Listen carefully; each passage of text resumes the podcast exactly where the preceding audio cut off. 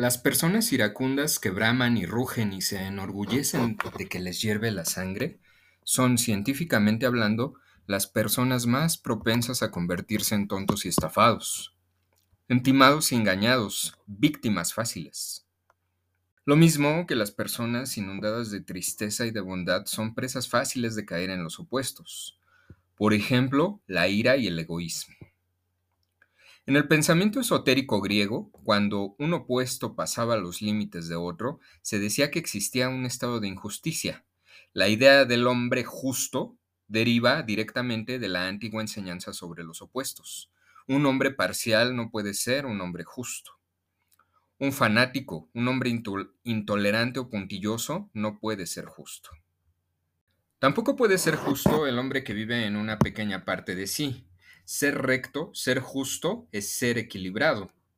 No hay que emplear mal la palabra equilibrado imaginando que por no sentir las cosas con tanta fuerza como los otros, se es más equilibrado. Ser equilibrado no es ser estúpido, sino estar vivo a todos los aspectos de la existencia. Me detendré en esta expresión. Ser equilibrado es estar vivo a todos los aspectos de la existencia. ¿Qué significa esto? La fórmula de pensamiento desde esta corriente no es solamente meter palabras y conceptos a tu pensamiento. Tampoco es atiborrar la mesa durante la cena de conceptos complejos y rebuscados.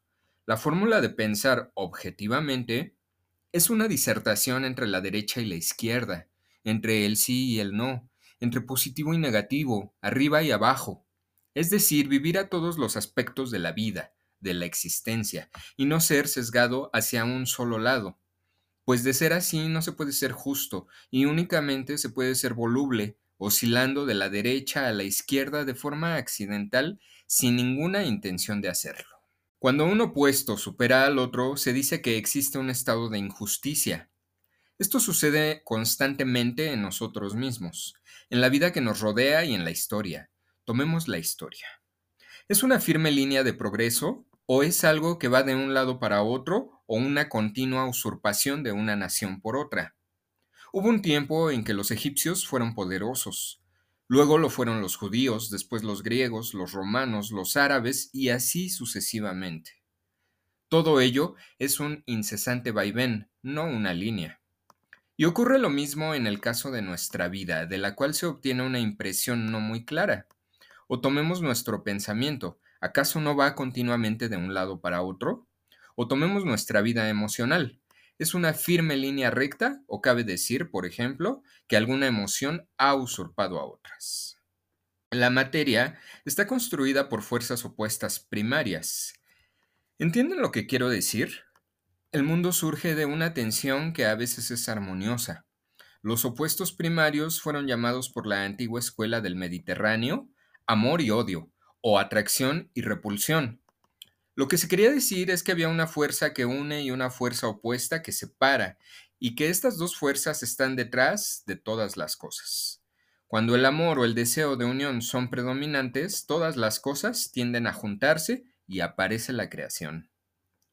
Cuando el odio y la lucha predominan, todas las cosas se quiebran y desaparecen. Cuando el amor logra cósmicamente la supremacía, la gente tiende a unirse. Cuando el odio logra la, supremacía, la gente se separa y se dispersa. Este punto de vista es en realidad el mismo que el expresado en el Eclesiastes, donde se dice que hay un tiempo de juntarse y un tiempo de esparcirse, solo que está expresado en función de una vasta oscilación pendular y no en función de péndulos más pequeños y hasta diminutos. En ambas afirmaciones, lo que se quiere decir es que las tendencias de las cosas no son las mismas en diferentes tiempos. Si se mira el balanceo de un péndulo adosado a la pared, se verá que cubre la misma distancia de un lado que del otro. Las cosas son las mismas, pero se mueven en otra dirección. Nos sentimos, por ejemplo, irritados y luego somos agradables. O somos primero agradables y después irritables. Este trabajo psicológico nos enseña que casi siempre estamos inconscientes, casi siempre estamos dormidos cuando el péndulo en nosotros pasa por el punto medio. Aquí es donde se mueve con mayor velocidad, de modo que vivimos, por así decirlo, en los extremos de este mismo péndulo, en cada fin de la oscilación del péndulo y no sabemos qué hay en el medio. Es justo cuando estamos dormidos o inconscientes, cuando el péndulo va en medio, en el equilibrio. Oscilamos, como lo he oído decir, entre el rojo y el verde, entre el azul y el amarillo, pero no podemos ver en el centro la luz blanca que es la combinación de todos los colores. Si pudiéramos mantener una plena conciencia y una plena memoria de todo a lo largo de la oscilación, no solo recordaríamos los dos estados opuestos en cada final, sino que empezaríamos a divisar un tercer factor que está en el medio. Pero de ordinario nuestra conciencia trabaja con una energía demasiado baja. Aquí voy a hacer un paréntesis. Eh, la gente que ha tomado terapia conmigo, eh, la gente inclusive que ha platicado conmigo, Siempre he escuchado decir que yo me refiero a un esfuerzo, a que hay que hacer un esfuerzo para lograr un cambio. Este esfuerzo no llega de forma ordinaria, no llega de forma normal. Para realizar este esfuerzo justamente hay que poner atención, hay que, hay que separarse de la normalidad del mundo, por así decirlo. Y esto requiere justamente algo que en esta corriente se llama esfuerzo psicológico.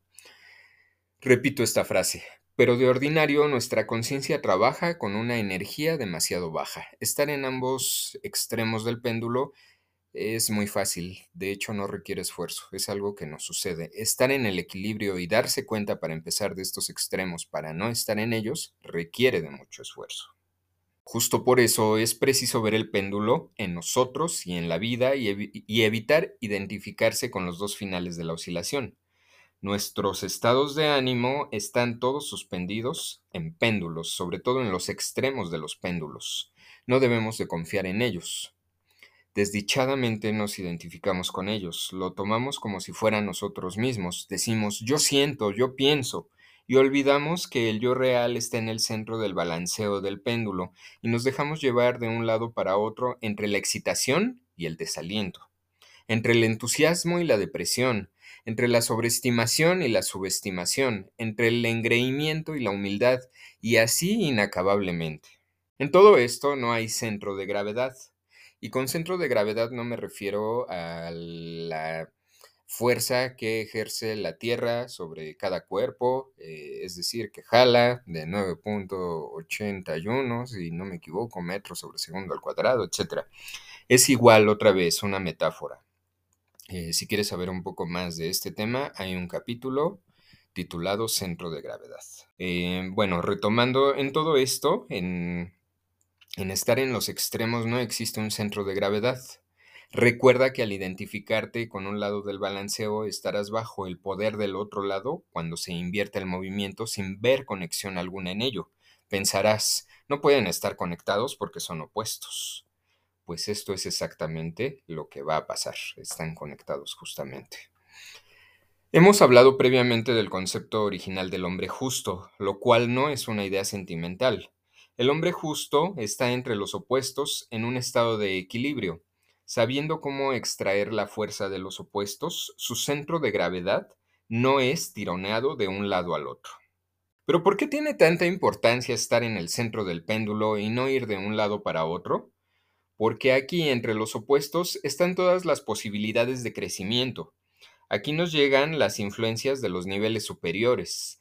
Aquí en el lugar donde se puede sentir la propia simpleza y donde por lo tanto se está libre de contradicciones, se reciben las influencias y significados provenientes de los centros superiores, los que carecen de contradicciones al no considerarse bueno o malo, al no enorgullecerse de ser justo o no, al no creer que lo tratan bien o que lo tratan mal, al no identificarse y al no dejarse arrastrar por un movimiento cualquiera mediante la identificación, es que se llega a esta posición media.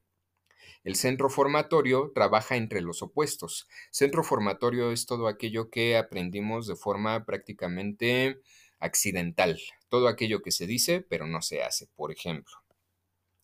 Entonces, este centro formatorio trabaja entre los opuestos y para él todo es así o todo no es así. Sí y no, radicales, absolutos. La armonía de los opuestos está en la fuerza mediadora que hay entre ellos. no se debe a que la tercera fuerza sea meramente una unión de las fuerzas opuestas. Esta es una fuerza distinta a la cual no somos sensibles en los estados ordinarios, y esta es la llamada fuerza neutralizante. Esta tercera fuerza está entre los opuestos y por eso se le puede describir como el punto medio en la oscilación del péndulo. Si se retira el sentimiento del yo de los dos lados del péndulo, entonces ya no se siente a sí mismo a través de los opuestos, y el sentimiento de yo es trasladado al centro, el lugar de la simpleza, o si se prefiere, en la no algunidad. Aquí, en el medio, está el lugar o estado donde está el yo real, el yo real o amo que viene de lo alto, esto es de un nivel superior. No podemos llegar a él ni desde un opuesto ni desde el otro. Por eso en los antiguos símbolos se ve tantas veces los dos opuestos cada uno en el extremo y la tercera fuerza en el medio, en las representaciones de los misterios del renacimiento. Lograr el yo real es renacer. Por ejemplo, Cristo está en la cruz entre los dos ladrones. Ahora bien, en la religión rival del primer cristianismo, la religión de Mitra, se encuentra al toro muerto entre los dos opuestos. Aquellos de ustedes que han visto el Liber Mutus recordarán los dos animales que están a ambos lados y los rayos de luz que descienden entre ellos. Un antiguo y muy sencillo dibujo que se encuentra en los sellos es el del sol que se levanta entre dos colinas. Los opuestos son ladrones, porque lo que se construye en uno es socavado por el otro, es decir, ahora estás enojado, al rato estás alegre, ahora estás triste, al rato estás feliz. Repito, los opuestos son ladrones porque lo que se construye en uno es socavado por el otro, o para decirlo de modo diferente, la alegría lleva a la pena, en cambio, lo que esté edificado en el centro nada puede perder. Tomemos a la comprensión, por ejemplo. Si en verdad comprendes algo, si has visto en ti mismo tu verdad, esta está en el medio. Descansa en la tercera fuerza. Por lo tanto, jamás te será robado. Aquí en el medio podemos encontrar también otros términos como lo es la templanza. Si tú no te dejas arrastrar por el péndulo, no te dejas arrastrar por la situación y estás en medio, entonces tienes un nivel superior de observación. Una persona que está enojada no entiende de razones en ese momento. Una persona que está tranquila piensa bien qué hacer y evita arrepentimientos. Muchas gracias por escucharme. Llego hasta aquí con este tema del péndulo. Esta es la, segunda parte del capítulo anterior. Es un tema muchísimo más complejo de lo que dije aquí y de por sí estos dos programas fueron complejos. Entonces, eh, pues es justo lo que se ve en el proceso de terapia. Eh, quien toma proceso de terapia en arte y psicología, esto se va desglosando y no solamente se va desglosando, sino que se va aterrizando a la situación propia.